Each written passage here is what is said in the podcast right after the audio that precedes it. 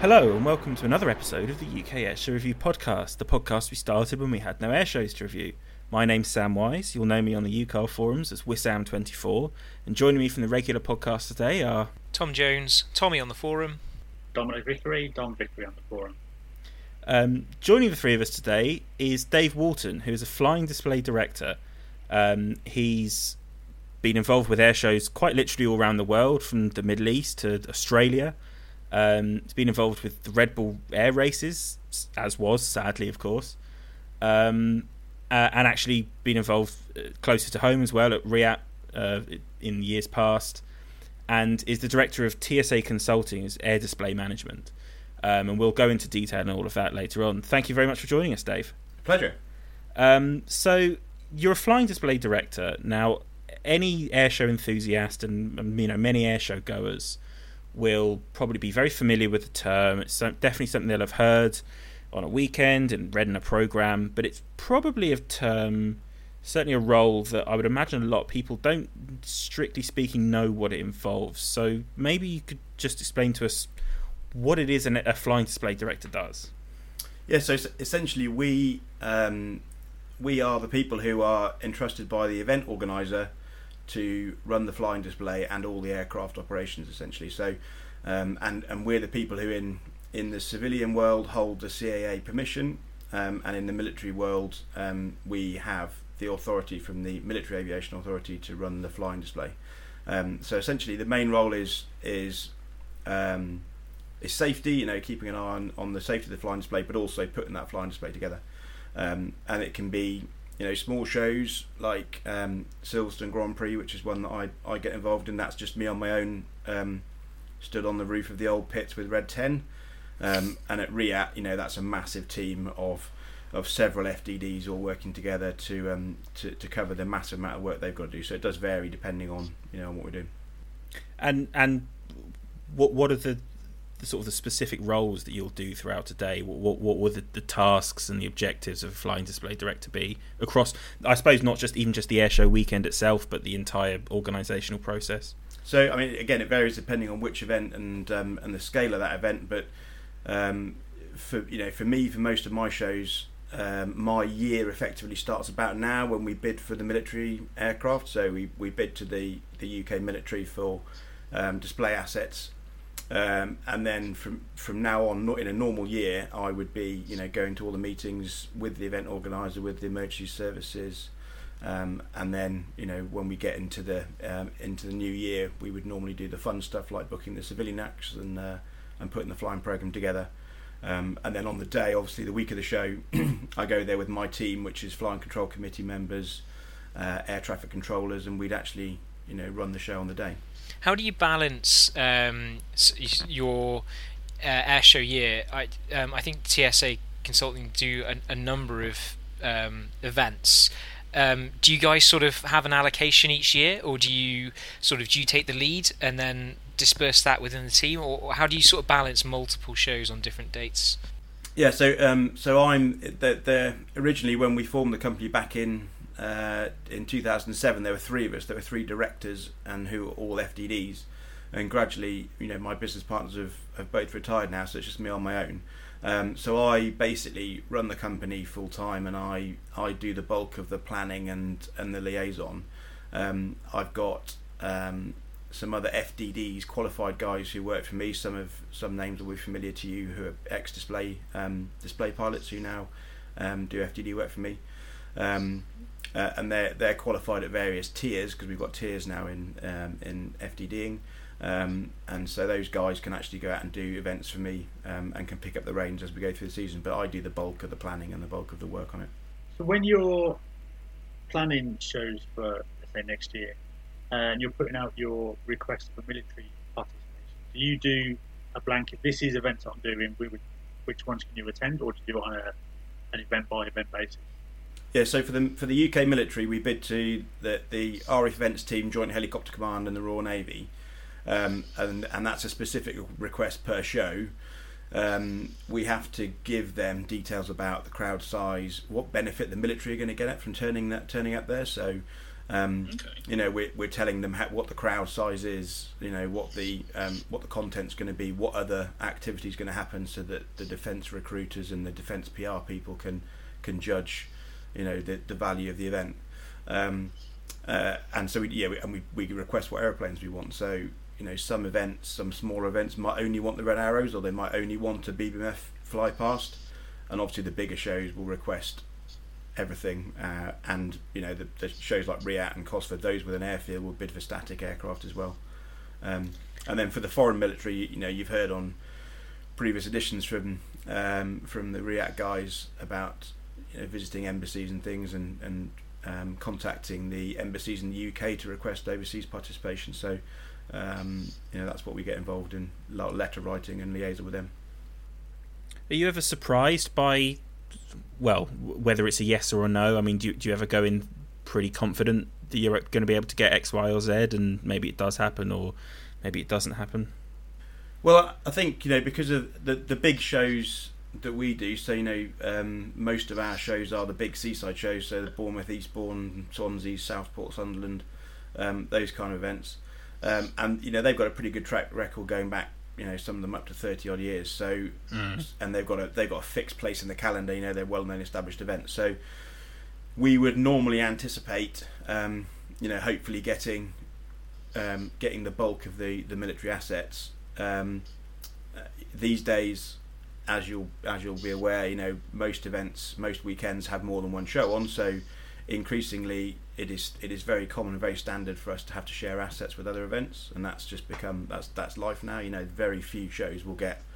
Well, I mean, even RIAT have to often send the Reds off to Silverstone to display or whatever. You know, so sharing is a fact of life now. And then, you know, the other thing that happens is overseas tours, or, you know, higher priority events. So you know, if there's a fly past or something significant that happens, obviously you can lose assets. So we never bank on getting anything. It's always a bonus, you know, when you do. And when you get a really good allocation, yeah, that's fantastic. But, you know, having said that, that is a massive effect on the budget for the event. If, you know, if you suddenly get the Red Arrows for 4 days at Bournemouth, and the Typhoon for 3 days, and the BBMF, you know, if you get everything, that's probably, it's great because we want the Reds, but that's probably, you know, a quarter of my budget, a third of my budget gone straight away.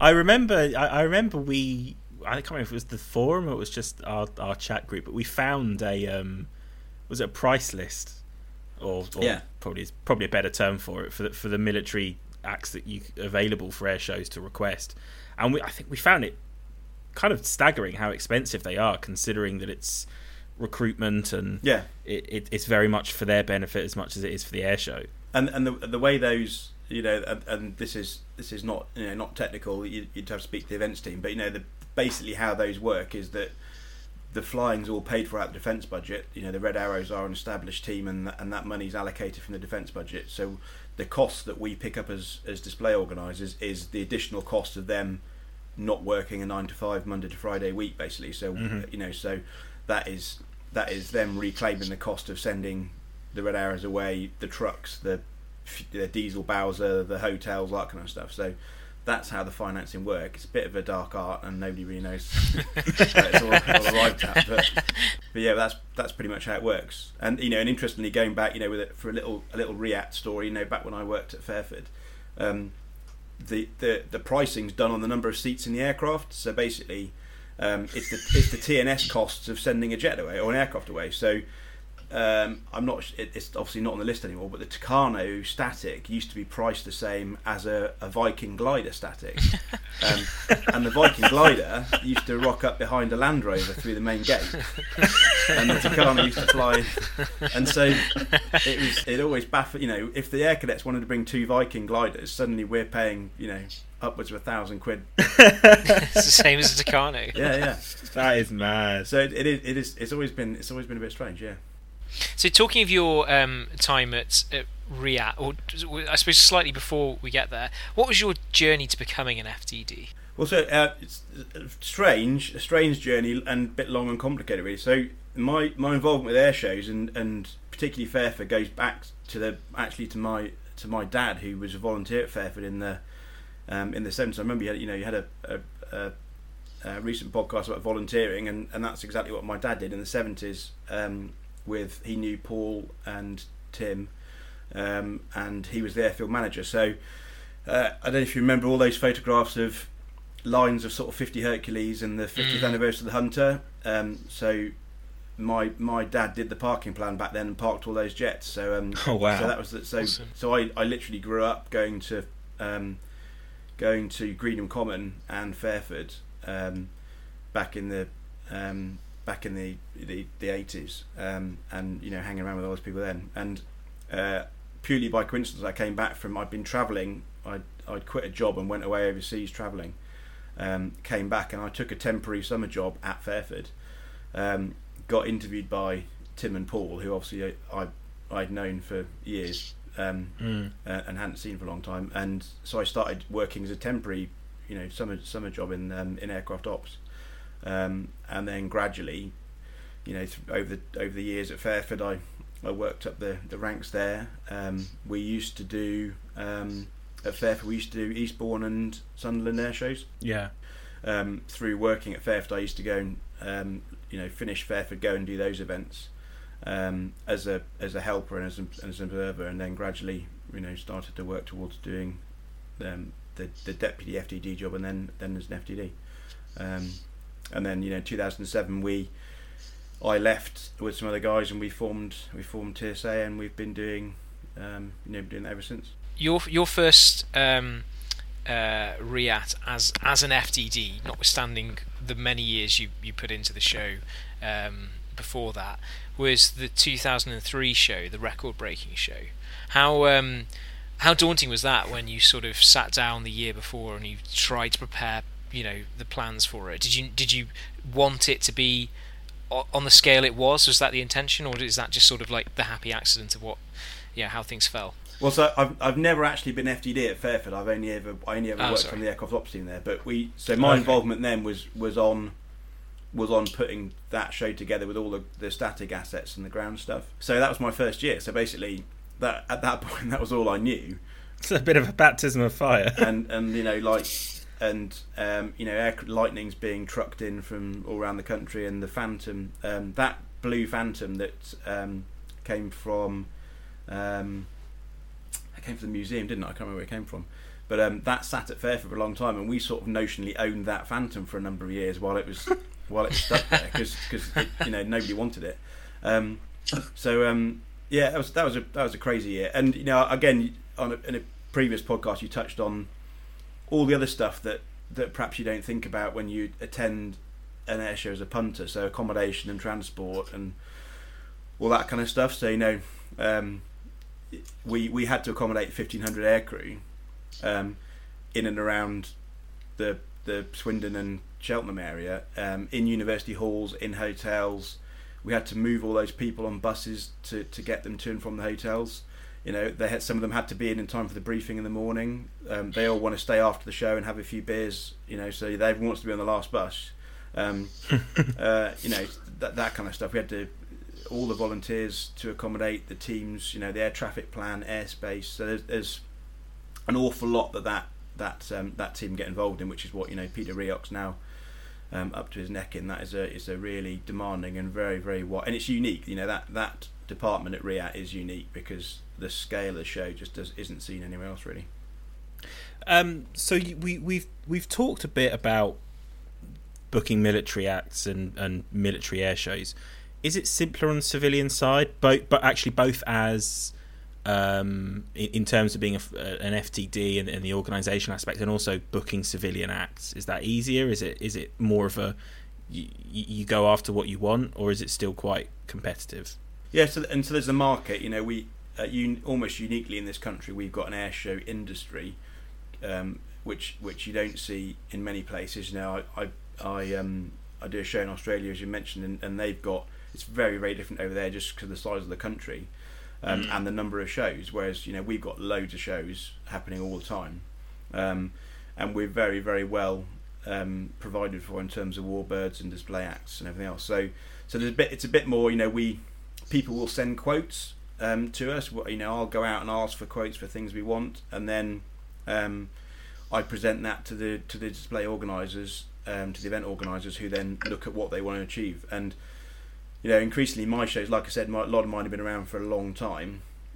They've all got opinions about what they want to see in their show, and you know, really my job is to basically is to recommend people who I like to work with and who are you know, very safe, sensible people, and who are good at what they do, and also because we're doing a lot of shows, you know, you want people who are easy to work with, and you know, it sounds boring, but good at the paperwork and all that kind of stuff, because that is a tedious part of what we have to do now, and then really we make a decision from there, and you know, choosing between Spitfires is difficult because there's loads of them, you know, so often that will come down to price, and you know, and who wants to get their airplane to a certain show, you know, choosing between, there's not many classic jets out there anymore, so we, you know, we're fairly limited on that, and then you know, whether we go for something special, whether we go and look at something like, you know, last year, 2019, we had the Swedish Historic Flight at a number of our shows, which was a lot of work to get them there, you know, which I can expand on if you like. You know, it was a lot of, please, a lot, you know, it's just, again, it's I see comments from people saying, like, you know, why don't you just get the Viggen, and you know, if only it was that simple, but now with the way we work in this country with the CAA and with paperwork, we have to go and get exemptions for all those pilots, because Sweden has a display authorization system, but it's not recognized by the UK, so we have to individually submit all those pilots, all of their experience, they have to fill in their CV, you know, how many hours they've got, what their currency is. We submit that to the CAA along with what aircraft they're flying. The aircraft has to get an overflight exemption as well, because they're effectively flying on a permit, not a certificate of airworthiness, so they have to get an approval for that, which is another process. When all that's in place, the CAA will either say, yes, this guy's fine, or they might mandate a rehearsal or a validation. So I, as the FTD, and my team have to validate him, make sure he's safe to fly in the UK if they mandate that.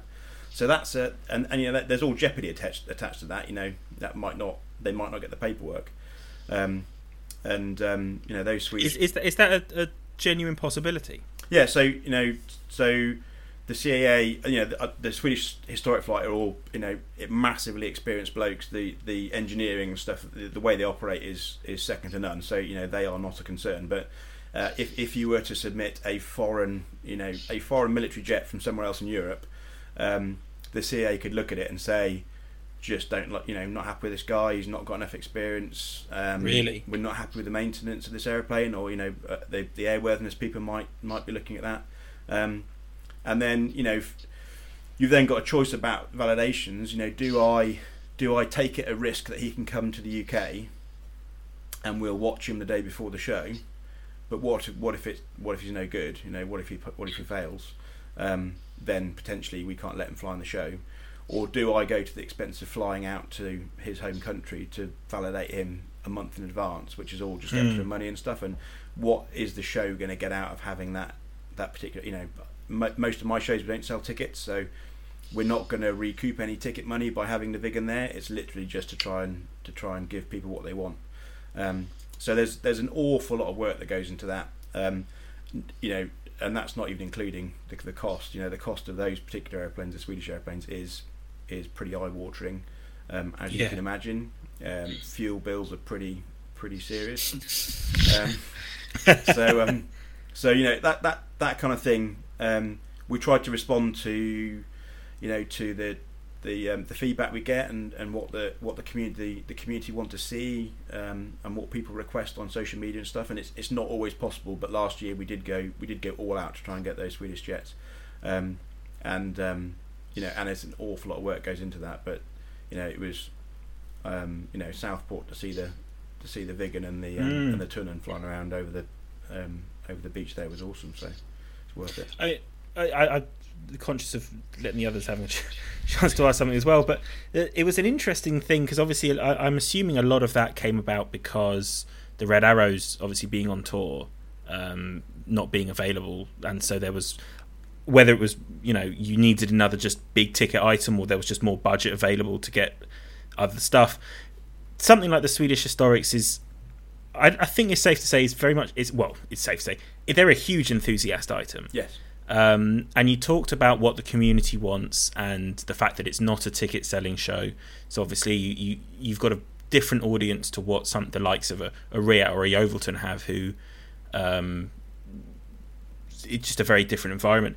So what do you see the Swedish Historics as being? Big crowd pullers? I'm trying to think of the least, I don't know, not condescending is not the right word, but the right way to put it, you know, is a beach going, a seaside show going audience, are they going to appreciate that, or is it, what's the appeal in getting something like that for a show of that nature? Well, so this is exactly this is the dilemma we always have, which is that the people who are vocal on social media and who send feedback are people who want to see big, noisy fast jets, and you know, mm-hmm. we all get that.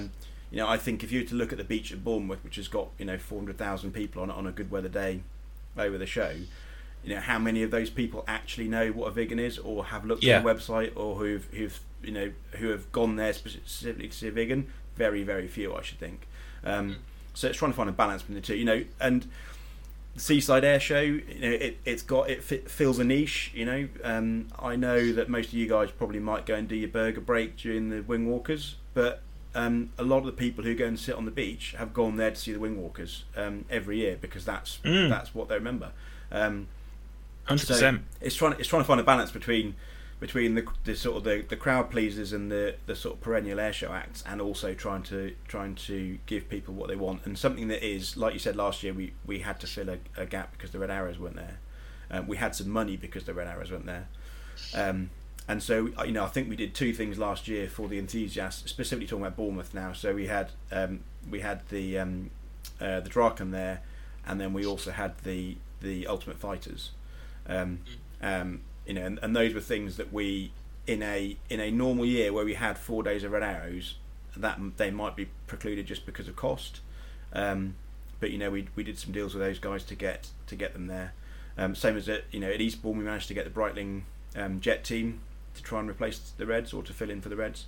And again, that is, you know, French guys flying Estonian airplanes in the mm-hmm. UK. There's the paper trail for that is also pretty big. So so, you know, it's finding a balance between all of those things, basically trying to please your everyday punter on the beach at Bournemouth, and also trying to please the display community.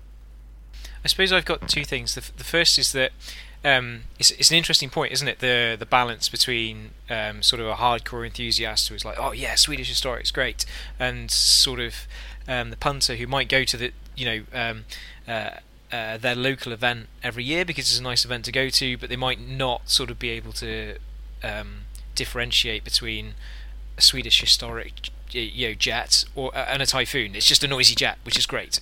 But sometimes I think, can a case be made to say that now that they've seen those Swedish Historics and they've read about them in the programme, they've heard the commentary talking about them, does that help inform the public so that they might then, once they've seen these Swedish Historics, actually be able to think, oh yeah, these are completely different. You know, there's some people in Sweden that are really, you know, they really love their history, and this is what our neighbours, or our Scandinavian neighbours, used to operate. You know, because there's an education element to all air shows, I think. Yeah, totally. And to link that back to the UK history, and you know, a Draken and a Lightning and that kind of stuff, and that's where the commentary is important. And it was the same last year with the P8. We had a fly past from a P8 at Bournemouth last year that had come. You know, he'd come all the way from Sicily. He launched to come and fly past at Bournemouth. So he came out of Sicily, flew all the way from Sicily, sat in the hold for quite a long time, burning Uncle Sam's gas. Did a couple of fly pasts, and then went home. And you know, that looks like a grey 737 flying down the beach of Bournemouth, but it's all about the commentary to explain that was there. Again, loads of effort went into that, defence diplomacy. The Americans wanted to come and do that. It's worth it to them to come and you know, and work with their closest partners and to bring a jet that we're going to get. So, you know, it's all those kind of things. It's, you know, that sort of thing is worth doing, and it's worth the effort to put in to do that. The other thing I was thinking when we were just talking about the Swedish Historics is that now that they have performed successfully at UK events in a flying display, albeit at seaside shows, so perhaps the risk element is slightly reduced. But now that they've performed successfully, do you think that has any impact on making it easier for future attendance, or will it still be the same level of work that would need to be put in as you put in 2019? Or maybe as well in general, the sort of the general classic jet scene here, because obviously at the moment we are completely reliant on overseas classic jets if we get any at all. Yeah. Do you think that might help pave the way to lifting things back up here a bit? So there's two ways you can do it. So the way the regs are written, if we want the Swedish guys to come back next year, you know, in 2021, when we're definitely going to have air shows next year, if we want them to come back, the way the rules are written, we have to do the same. We have to go through the same process. So okay. That we would have to get exemptions for, but you know, they've been here once. They've been, you know, highly satisfactory. They've conducted themselves very well. I've written a report to say they were awesome. You know, back to CAA. So now CAA's got some knowledge and some history on them. So next time when we put in for an exemption for them, there's a bit of background knowledge to it. The other way they can go, which is the way that the some of the Norwegian guys do it, is that they get a UK display authorization, which means then they are, you know, essentially good to go and have a 13-month validity DA like everybody else does. So that's the other way you can do it. If the Swedes were going to come and do a lot of shows, or if any overseas operator were going to come and do a lot of shows, that's worth them looking at, because then they've got the same rights as anybody else. I've always wondered that, how the, you know, because the Norwegian Historics, you know, the MiG is a swept wing jet, to say nothing. I mean, vampires as well. Vampire and Venom, but the MiG is a swept wing jet, and I've always thought, I wonder how they can get such a broad attendance at UK shows. So I didn't know that was how they did it. Yeah, so that's an NREG, American NREG airplane, the Norwegian Historic Flight MiG. So you know, so that's, they still have to get an exemption, but they've got they work on a essentially on a permit to fly thing as well. So. We have to get approval for that, but they get that own approval, and that lasts them for the season, so they can come and fly at various shows on that approval. And you know, so there's various ways of doing it. You know, going back to your previous question about the Swedes, for example, doing more at other events, there's still a limitation on swept wing jets doing things at overland air shows. So they would have to be non-aerobatic if they were to come and do something at at a UK show, unless things change. Do you see things changing? So I think they probably will. You know, I think it's been a long process since Shoreham of basically, you know, where the industry is still proving itself, and the regulator is you know, reasonably happy with what we're doing, and they're giving us things back in piece by piece. So you know, we do have in the CAA General Aviation Unit, who look after air shows, we do have people who are actually, you know, representing air shows up to board level. So I'm hopeful that if that continues, that we might start getting things back bit by bit. You know, there's probably a threshold, and they've got a point at which they'll you know, they're probably happy and may not go even further, but you know, we'll have to wait and see what happens. But before we started recording, actually, we were talking about, you mentioned seeing things online, people asking why display lines change, why things have changed, specifically since Shoreham. I don't really have a question to come off that, but maybe, you know, if you wanted to take the opportunity to address some of those things that you've seen, and you know. You'll probably agree that the post-Shoreham world has been frustrating. I'm not to downplay the tragedy of it, but as an airshow goer and for the airshow industry, it's probably been incredibly frustrating. But there seems to be a lot of misconceptions, and you touched on that before we started recording. So, yeah, well, I mean, so you know, it's been as an aviation enthusiast, it's been frustrating for everybody, for me included. You know, I I do this for a living. I pay my mortgage from doing air shows, so I am quite invested in wanting the whole thing to continue. And I don't want to, I'm not here to defend the CAA, but immediately after Shoreham, there was the easiest option for them was to stop air shows, and that genuinely was on the table. Really? Yeah. So the week after Shoreham, one option was to just cancel air shows, and therefore you've achieved safety because you've taken away the risk because you're not holding the events. And again, there were people who went into bat for air shows and said, we can make it happen in a safe manner. Mm. And then, it has been a difficult and challenging period since then. But I think we're getting to a point now where it's for the last couple of years it's working pretty well. I think there were things that were happening pre-Shoreham that we weren't surprised that we weren't allowed to do those kind of things anymore. You look at some of the safety distances that were in the old rules and stuff, and I don't think anybody really wants to go back to some of those days. So it's not all been bad, but I think we're approaching a good place now where I think we at least all know what the score is. Workload for the level of responsibility, the understanding of risk that we all have to deal with has gone up quite a lot. The paperwork burden is now pretty serious, just in terms of what we do, and also what the pilots have to deal with as well. The pilots are doing a lot more paperwork.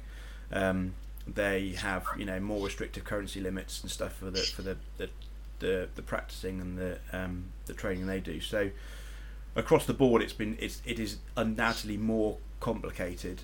But ultimately, we're still here doing air shows. Mm-hmm. And the alternative was that we potentially wouldn't be. So yeah, I think we're doing okay. Except this year perhaps, yeah. Presumably for you guys and for your company, it's been a very quiet year then. Yeah, it's been really bad, so I have done I was at Goodwood last week doing some filming for something that's gone out this weekend on Goodwood mm-hmm. on TV, and that has been my only sort of live event I've done this year.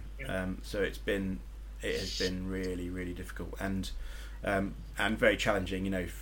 To try and keep the business running at all has been very challenging when you think that basically I've lost all of my my income or trade.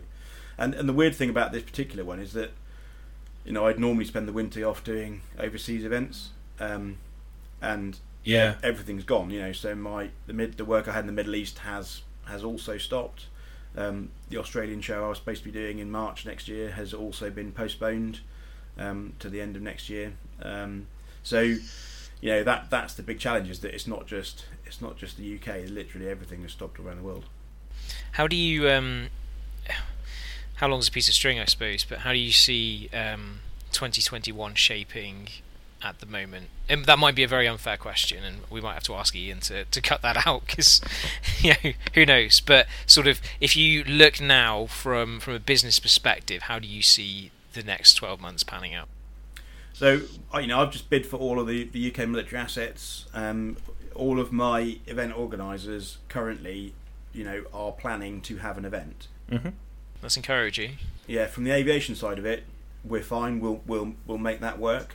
The CAA have given extensions to some currency requirements and some qualification requirements. So we've all had our our FDD currency and our and some of the flying currencies and DA limits have been extended or arrangements have been put in place. So we can make all that happen.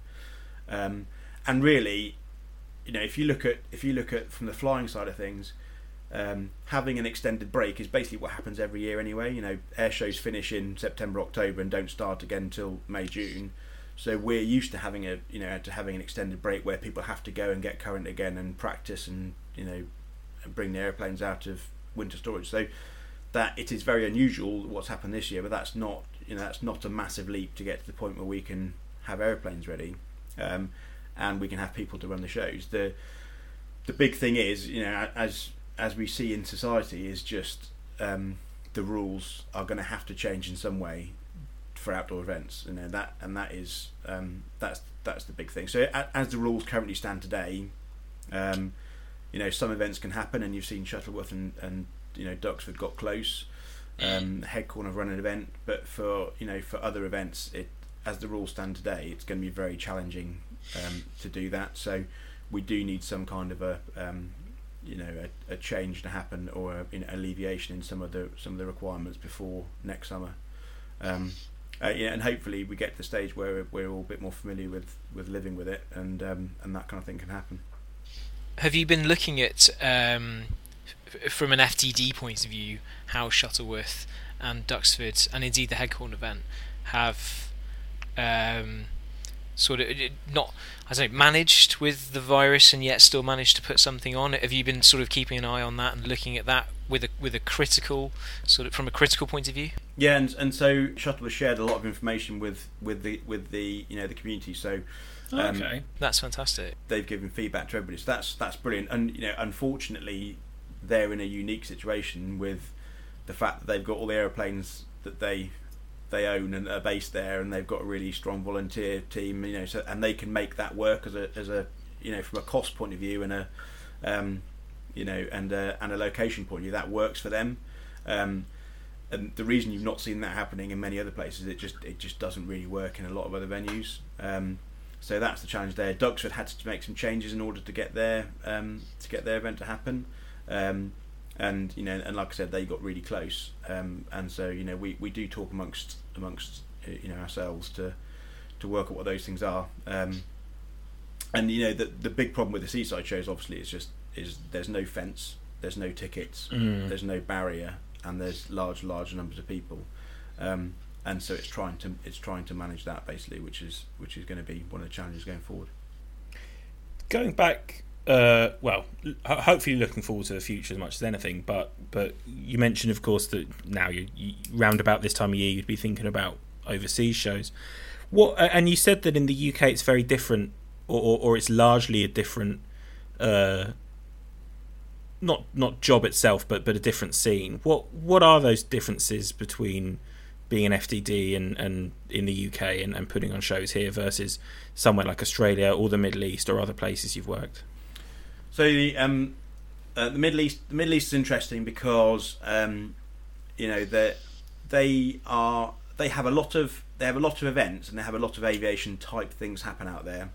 So you know, there'll be Dubai Air Show, but that is run by the military effectively, and the trade shows that happen out there are run by the military on those kind of venues. Then they do a lot of things, you know, that they will do a lot of events for one-off things, for you know, for TV footage or for promotional reasons.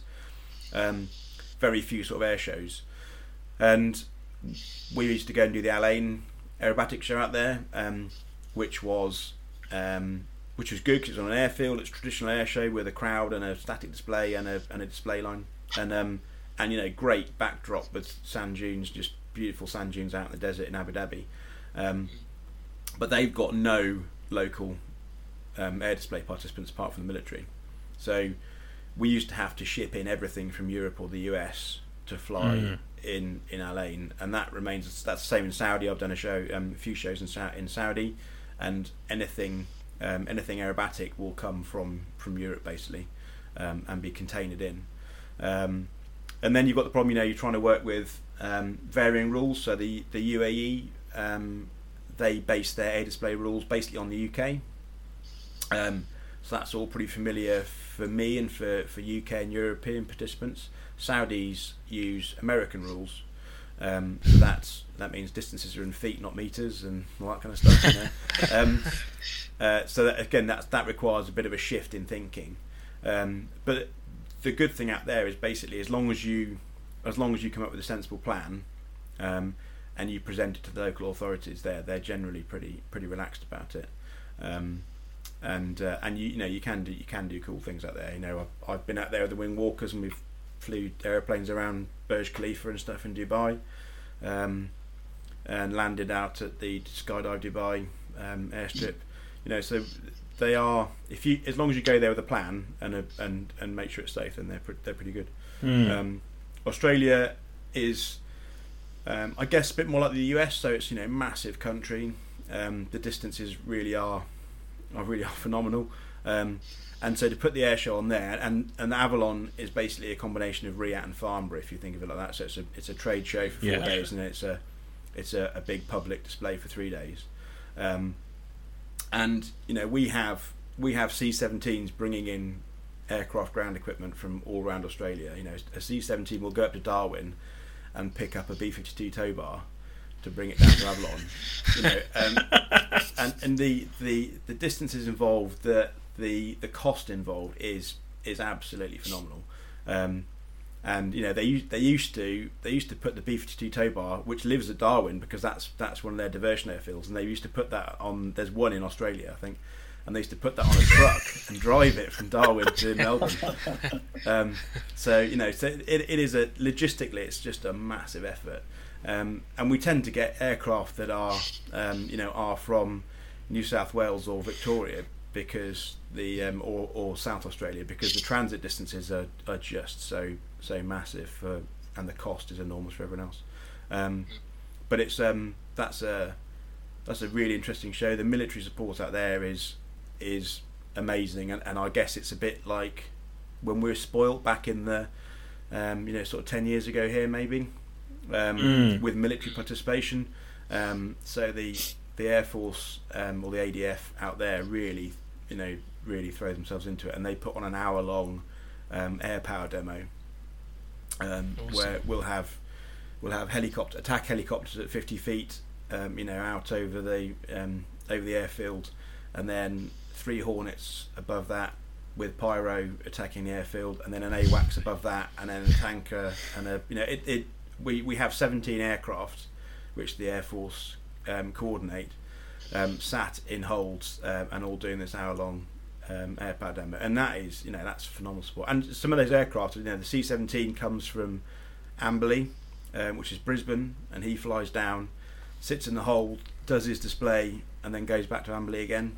The P8 the P8 comes from Edinburgh, which is Adelaide, and he does that and goes home every day. So they put in a phenomenal effort, and just to come and put aircraft in front of the public, because it's a massive event and it only happens every 2 years. They really go for it. So there's a fairly healthy warbird scene there as well, isn't there? There is, and getting healthy all the time. They're really, they're produced. Yeah, so there's lots of new warbirds happening all the time. And they've got some unique stuff. There's I don't know if you've seen the boomerang that's in France or Belgium, but they've got a... Yeah, Sam and I have both seen it we saw it in Denmark. Yeah. Right. Yeah, it's in Jersey, I think, as well. But that, the boomerang just looks crazy, sounds awesome. They've got the Meteor F8 out there, which just makes that wonderful blue note because it's got the 4 cannon ports.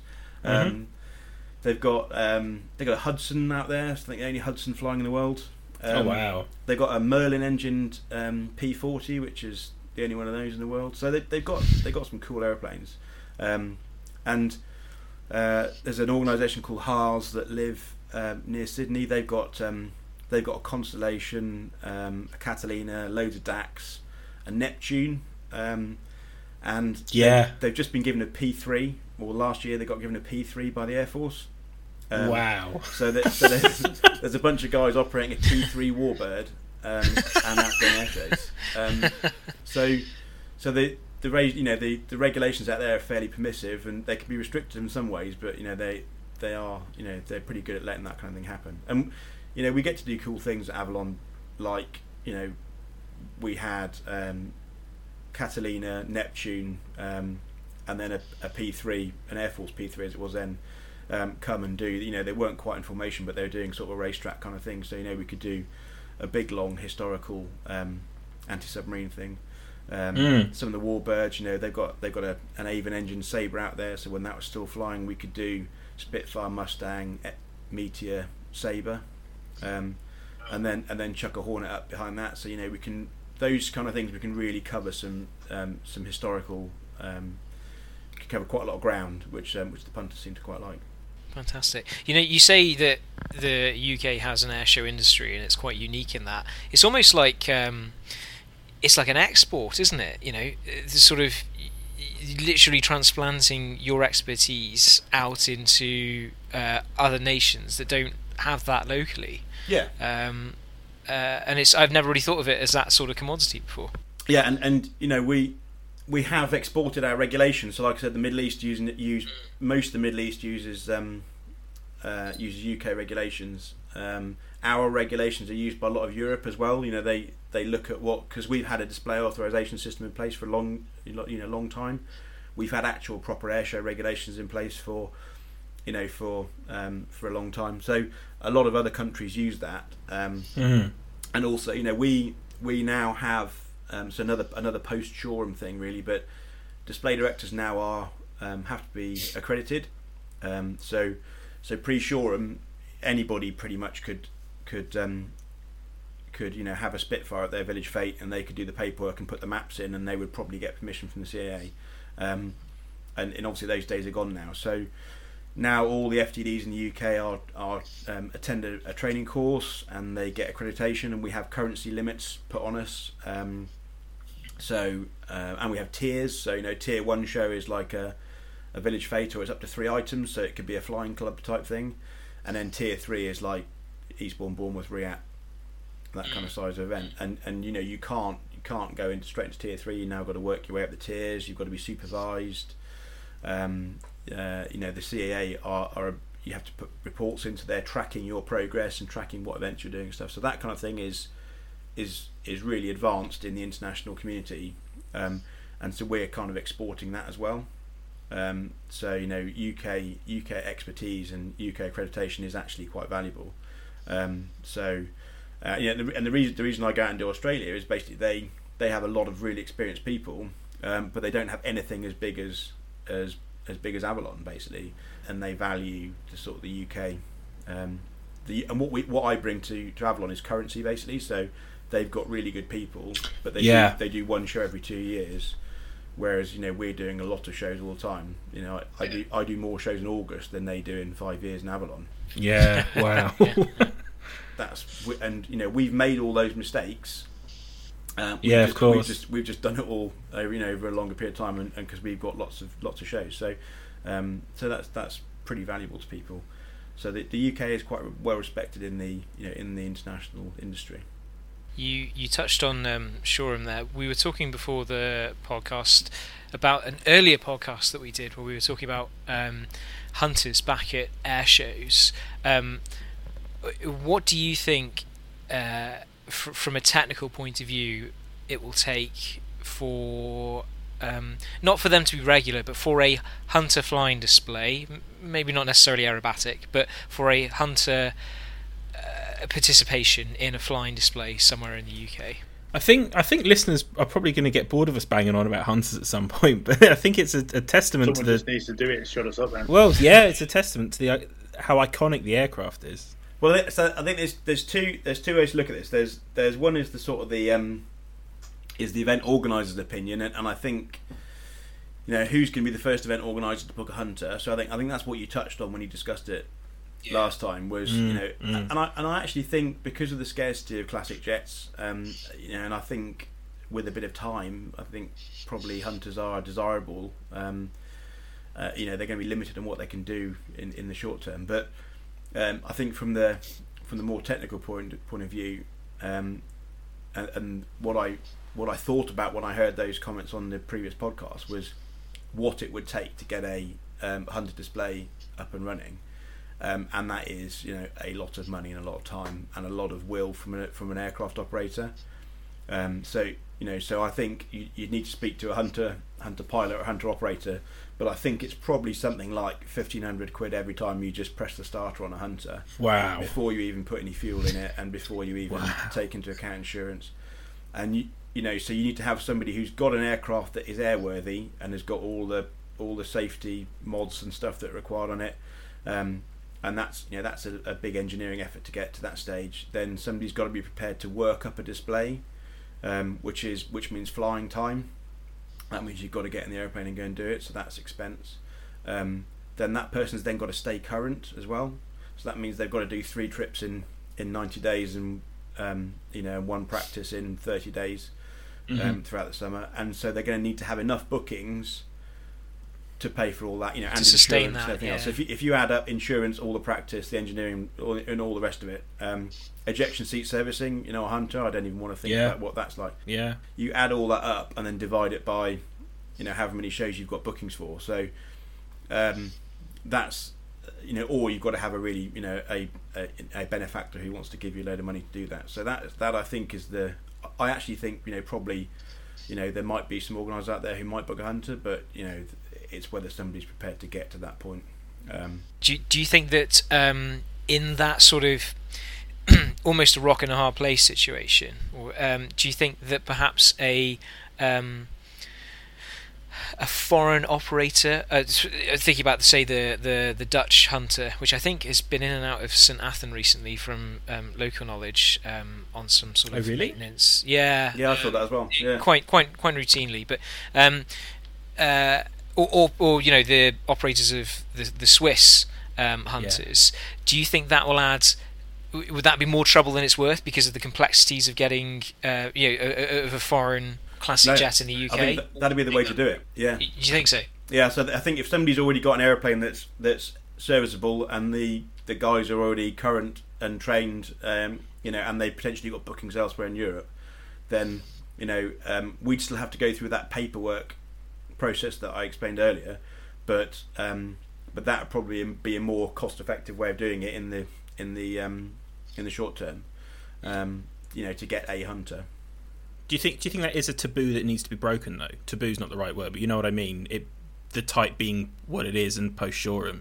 Do you think it needs to be something that just needs to be got over and done with? Yeah, I think probably maybe it would, and I think, you know, I would like to see Hunter anniversaries be commemorated rather than sort of, you know, rather than it be this sort of, you know, forgotten about, and nobody wants to talk about Hunters anymore. It's a shame because you know, it's a great. I think that we used to use Jonathan Whaley and Misdemeanor at most of our shows, you know, and that was always just an absolute highlight.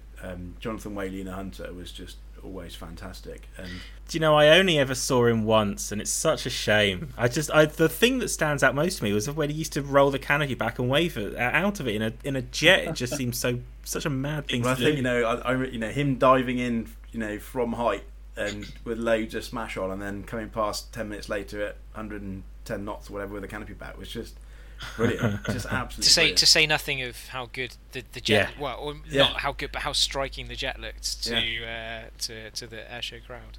Yeah, so I think I you know, I personally would love to hunt it back, and I just think, you know, we hopefully it'll happen one day. Do you think it's just a matter of time? Yeah, I think so. Yeah, and like I said, if there's a Hunter anniversary that we can commemorate and we can do that for, it'd be great. I mean, we really, it would have been nice to get a Hunter back at Dunsfold before Dunsfold closed, you know, but unfortunately we didn't manage to achieve that.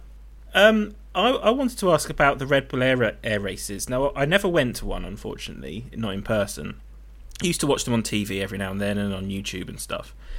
Was there a marked difference in organising them versus a normal air show? Was it a completely separate category of things? Thinking in particular about the fact that some of them, I mean, looking at the ones you've done, Hungary in particular, I know for certain was, you know, in the middle of the city on the river.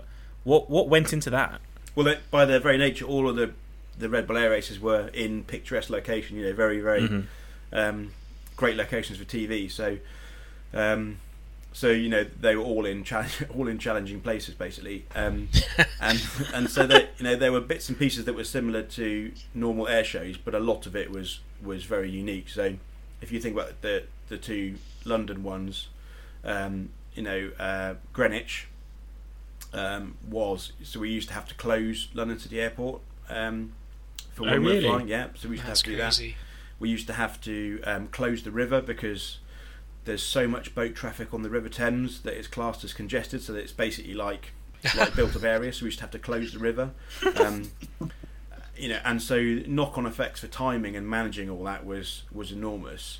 You know, Ascot. I remember. So we had a brief gap between Greenwich and Ascot, and when the air race started up again, they came and said they wanted to go to Ascot, and I thought. I know where Ascot is. I've seen it out the window landing at Heathrow, And so I looked on I got a chart out, and I was like, "This, it's inside Heathrow's airspace, basically." You know, it's like, it's crazy. You know, when you start those discussions with the CAA, so there's two aspects to it. There's the CAA air shows people, if you like, the General Aviation Unit, and then there's also airspace. And so you go and meet with them and say, you know, I want to do this, and you know. When you've all finished laughing and nobody's left the room, so you know we can carry on talking, and and you know they start off by thinking, how on earth are we going to do this? And then gradually, because again most of those people in those departments relish a challenge and are, you know, professionally curious to see if we can put this kind of thing on, and so you know you start on that basis. And for Ascot, CAA and NATS spoke to Heathrow, and you know there were lots of discussions with all those stakeholders basically, and we looked at all the departures from Heathrow that went near or went over Ascot, and I think there were two that went. So we obviously need a bubble of airspace around Ascot to do what we had to do, and the arrangement was that we would not go above 500 feet with the race aeroplanes. Which is pretty low, really. We would not go above 500 feet. And then obviously they put a buffer on top of that. So we basically had up to about 1,000 feet, but we didn't want, you know, we couldn't use that. That was for emergencies, basically. Yeah. And that's not a lot of space. That is a pretty and the air race aeroplanes, you know, were capable of doing that. And the course was designed to make the vertical turns in a place that was convenient, and they could stay below 500 feet, so we could achieve all that.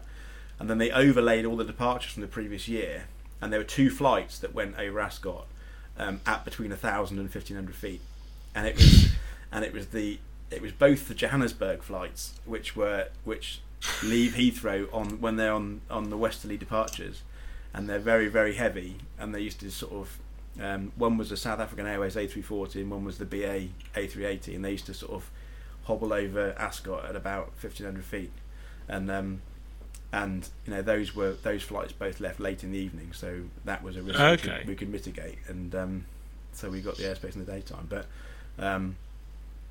you know that site, we had a road at one end of it running at one side of the track. We had the airspace above us. We had the town of Ascot behind us. There was a golf course in the middle of the racetrack, which we had to clear. There was a football pitch which we had to clear.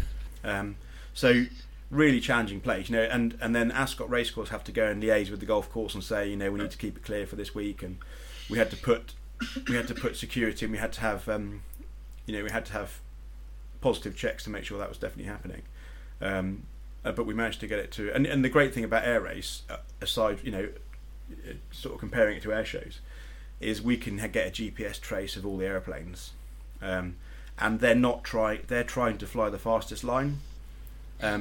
And so we know what the fastest line is, and the fastest line doesn't take them near the road or the built-up area. Mm-hmm. You know?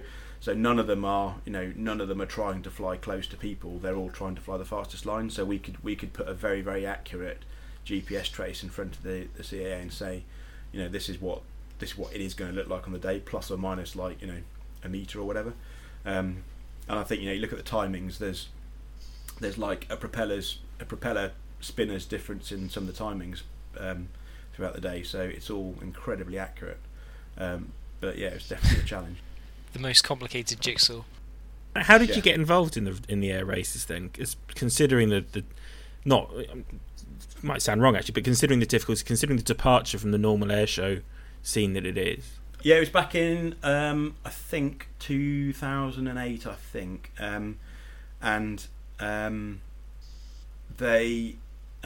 they were dealing with, I think they'd lost their UK aviation advisor, and they were looking for somebody, and I was recommended them just through, you know, other airshow experience. There were Air British display pilots and, you know, well-known warbird pilots who were involved in air race as well, who recommended me, mm-hmm. and so I got flown out to Detroit at very short notice to go and have a conversation out there, and then came back and started working on the Greenwich race, and then, but just because of the skills that I had with other air shows, I got involved in doing some other stuff with them overseas as well. So I'd start doing bits and pieces of work with them, at other events in Europe, Europe mainly. Yeah, good fun. Yeah, yeah, crazy, and you know you can imagine what Red Bull as a brand is like and what they like to work for. You know, everything happens at 1,000 miles an hour, and you know, very demanding timings. You know, everything was timed down to sort of 30 seconds because it's all done for a TV product, but the post-show parties were awesome. One of the biggest memories. Or not, or depending on maybe how good they were. If I remember rightly, for the Red Bull Air Race, a lot of they weren't operated from airfields. They were, so the aircraft would land at the venues. How did you get around that? Yeah, so Ascot, for example. Well, so Greenwich, they actually built a runway opposite City Airport. So on the other side of the dock, they made a temporary runway there, tarmacked a runway, and the temporary runway, wherever it is part of the TV product as well. So they want to have cameras there. They want to show the pilots strapping in. So they make it look pretty good. So they actually tarmacked a proper runway. At Ascot, because of where it was, we couldn't. The risk factor goes up of an airspace infringement by having people transit in from elsewhere. So, like, let's say we based them at White Waltham, for example, they'd have to cross the Heathrow approach to get to Ascot. Once on the way there and once on the way back, and. That is when we're looking at foreign pilots, English not their first language. They're revved up because they're going to go and do a a race. So we want to minimise all that. And aesthetically, it was better to have them take off in the track. So we they got airborne from the horse racing track at Ascot. And I just go to the CAA with that and say, we're going to do this. It's going to be this wide. It's a grass airstrip, effectively. It's an unlicensed grass airstrip, and the CAA are pretty happy with that. The biggest problem was getting that approved by the horse racing people, because we want to mow the grass to have it, at a length for a runway, and the horse racing regulations say you can only mow the grass, to such and such a length, because it's got to have grown enough for the horse race, which was on. How many weeks after the air race. So that was actually the biggest challenge. But generally with those things, as long as you find a practical solution and you risk assess it and you present it to the CAA, then they're generally happy with it. So, not Rebel related now. Just thinking about your experience as an FDD. It says on your website that you've been to or you've had custody of nearly 200 events. Thinking back over your time of organising air shows, which have been almost the full gamut, are there any sort of standout memories that you have when you think back of over the years that you've been doing this, and what are they? Yeah, it's weird because I think my standout moments probably aren't what you'd expect. So I remember Peter Riach a couple of weeks ago when he was talking about it said. And this was something that I used to do, is on the Thursday evening when everything had arrived. So, with RIAT, you spend 9 months working on the show, talking to all these people, booking the airplanes. We didn't do the parking plan, but we worked with the guys who did. So, you're invested in all this. And then over the week of the show, you spend the whole time in this windowless hangar. So you don't see anything happening. You hear stuff arriving. And so Thursday evening we used to go for a cycle down the line of static aeroplanes when there's nobody else on the airfield, and you just got this massive sense of achievement because while you've been shut away, all this stuff's happened, and it's parked where it's meant to park, and it arrived on time, and the guys are in a bus to the hotel, and that was all really. So I think Thursday evenings, the private cycle ride down the static was amazing. I think. I was very proud of some of the things we put on at Dunsfold, some of the mixed formations we did there. The Neville Duke, Spitfire and Hunter, things like that. Those were great. But I think actually, my sort of special moments are mainly the one-off things. So, standing on top of Capelafern for the Battle of Britain Memorial Day, having the actual Battle of Britain veterans sat in the tent below you, and the parade comes to attention, and then bang on time, a Spitfire and a Hurricane go overhead, which is what, you know, you've helped coordinate, that's that for me is more goosebumps than you know than some other sort of more sort of standard airshow stuff. Same, you know, and I guess it's FDD sort of obsession is timings, but the Red Arrows at Silverstone, you know, when we get the Red Arrows to go down the start finish straight just as the national anthem finishes, now that's not as simple as it sounds. There's a lot of work into that, and that's a massive sense of satisfaction, yeah, because that's going out on international TV, and you know, and we've cracked it. So yeah, so those kind of things are memories that sort of stick with me, and you know, and we've done some great things overseas as well. You know, having Jonathan Whaley and the Hunter turn up at Al Ain and start flying over, turn up at the in the middle of Abu Dhabi, having flown the jet all the way out from the UK in December. You know, those sort of logistical challenges are great. So yeah, those are sort of my memories, I guess. Do you still go to shows as a punter? So it depends. I'd like to. I went to Shuttleworth about 6 years ago and thought, this is just, you know, awesome, and I must come back here again. And I haven't managed to do it. And I guess you spend so much time. So my summers, this 2020 was my first summer off in 17 years, because I spend my summers doing air shows, and so that's been quite weird. So, and I don't, you know, I go to RIAT because I live pretty close by. I would probably, I used to go to Abingdon quite a lot because Abingdon's not far from me, and that was a nice start to the season, just go and catch up with a few people. But you know, by the time we get into July and August, really, you know, most of my weekends are spent either in the office working on the next show or actually at the event. And then, you know, by the end of the season, I've sort of had enough of aeroplanes for a little while. I want to have a few weeks off, but I think most of us have in a regular year.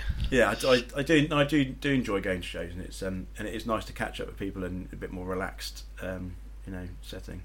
And are there other elements of sort of the aviation world and aviation enthusiast world that you're involved in or you take part in, other than the flying display director stuff? No, not so much, not really. No, and I try and keep an eye. You know, I read the forums, you know, and try and keep an eye on what people are saying and try and keep on top of stuff, because, you know, ultimately, you know, you're the people who are going to come to our events, and so, you know, we've got to keep dialed into that. But you know, I live pretty close to Kemble, so I go to Kemble occasionally. Like I said, I go to RIAT and stuff, so try and do that a bit in spare time. Is there one thing that you would say to enthusiasts on forums or on social media? I was about to ask you exactly the same question. Is there one, say, every year? Do you think, every year someone says this? Is there one particular thing that you wish you'd be able to respond to? I think it's more of a general thing. So I think you just need to, you know, and these podcasts have been great because I think you've got a real insight into some background things. So, you know, why Ben Donnell's doing certain things, why he's saying that, why, you know, things are as they are at RIAT, and you know, we don't put the display line a long way away just to make the photographs not work for you guys. So that's not what we do. That is not the reason we orientate the display in that direction, is to make the sun be in the wrong place. There's usually a reason behind it, which will be, you know, risk assessment and safety management driven or regulation driven. And you know, and a good example is the seaside. So the display line's always a long way away at Sunderland, and that's because the tide goes in and out. And you know, the crowd area can move by several hundred metres throughout the day, and so we have to put the display line for the worst case scenario, or we've got to have hundreds of stewards on the beach trying to control a crowd line, and that means that at high tide, when everyone's on the sea wall, the aeroplanes are a long way away. But that's just, you know, that's tides and stuff. You know, I can't fix that. Can't stop the moon. I think a king tried to a few thousand years ago. But I know that's frustrating, but that's just reality, and we have to deal with what we've given. And similarly, you know, there are other places where, you know, there will be an obstacle on the display line, on the ideal display line, which means we've got to push it out by 50 metres, or we've got to orientate it, you know, swing it round by 25 degrees just to create a bit more space. Or we've got to put minimum heights on things, so maybe we have to say the minimum height here is not 30 feet, it's 150 feet, whatever. That's just stuff we got. You know, we've got to do. And so, I think, you know, engage with FDDs and event organisers in the community. I think, you know, I'd be happy to answer questions if people have got a, you know, particular question about something. And I'm, you know, a lot of the people I know who do this job would be the same. You know, if there's something that's a real issue, you know, maybe we can change it. Maybe we can make it better. But, you know, talk to us. Well, what do you think is the best avenue for people to do that? You know, because I don't know if I would know particularly what the best place to try and offer that feedback and have that dialogue would be. Do you think they've got social media teams, so, you know, if you contact one of the organisers, then with a technical question, that will end up with me. Okay. So for example, every year, when people go on the Facebook page and request certain aeroplanes, then that list will come to me from most event organisers, and they'll say, here's what people have requested. What can you do? And I'll say, well, we can't get Concorde. SR71 Concorde. We can't have a Harrier. That's off. And we can't. So we'll do that. We'll do that list and say, you know, and there aren't many Tomcats anymore unless we want to go to the Iranian embassy.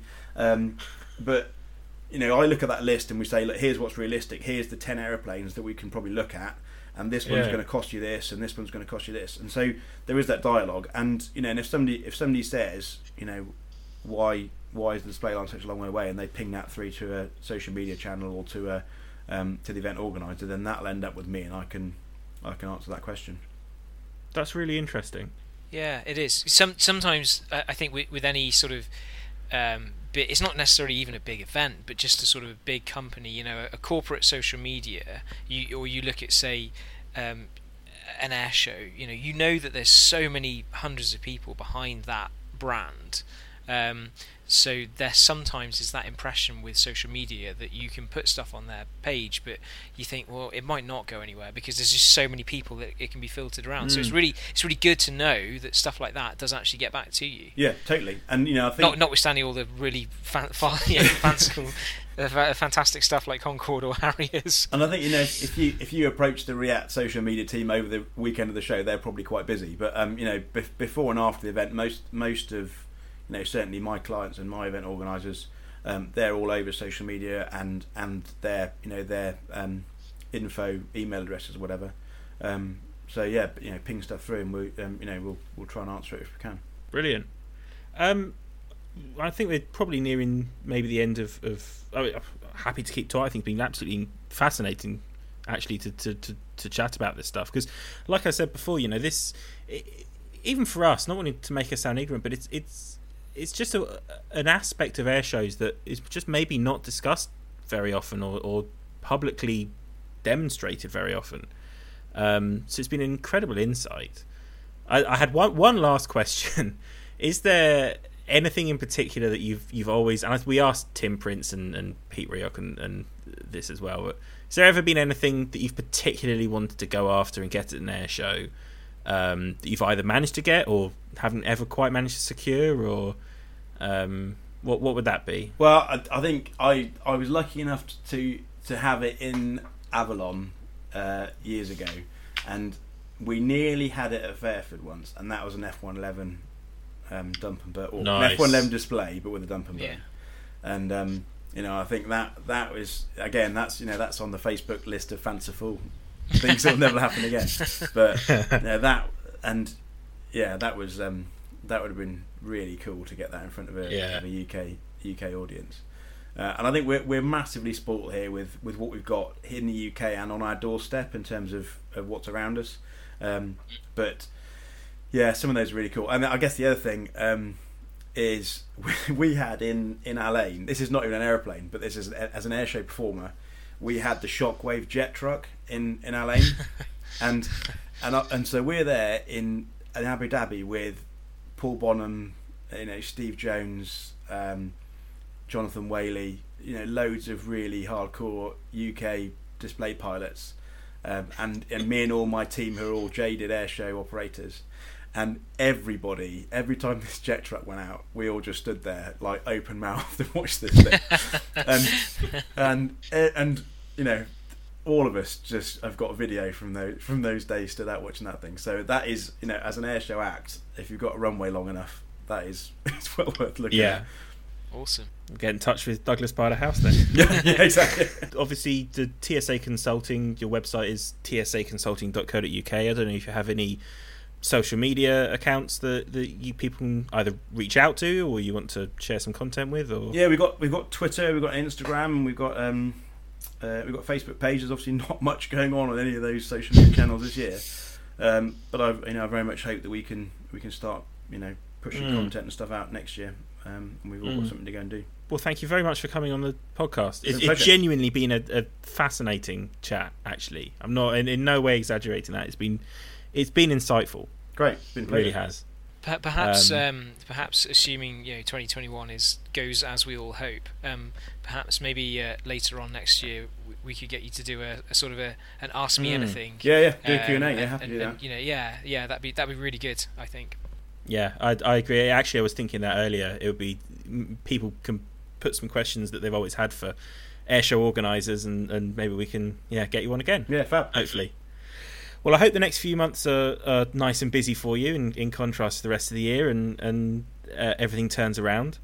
If you've got any questions for Dave, please do come on the forum and ask them, because we know he reads the forum. If this is your first time listening to the podcast, then please do share it around. We're on Spotify, Apple Podcasts, most other podcast providers as well. Our social media accounts for UCAR, at UK Airshow Review on pretty much, Facebook, Twitter. I was going to say pretty much everything there, but we're not on TikTok and Snapchat and anything, so don't. Yeah, that was yet. Yet. If you want to read any of our reviews of airshows that Dave has either been involved with himself or any of the others we've been to, then head to airshows.co.uk, and like I said, join the forums and get involved at forums.airshows.co.uk.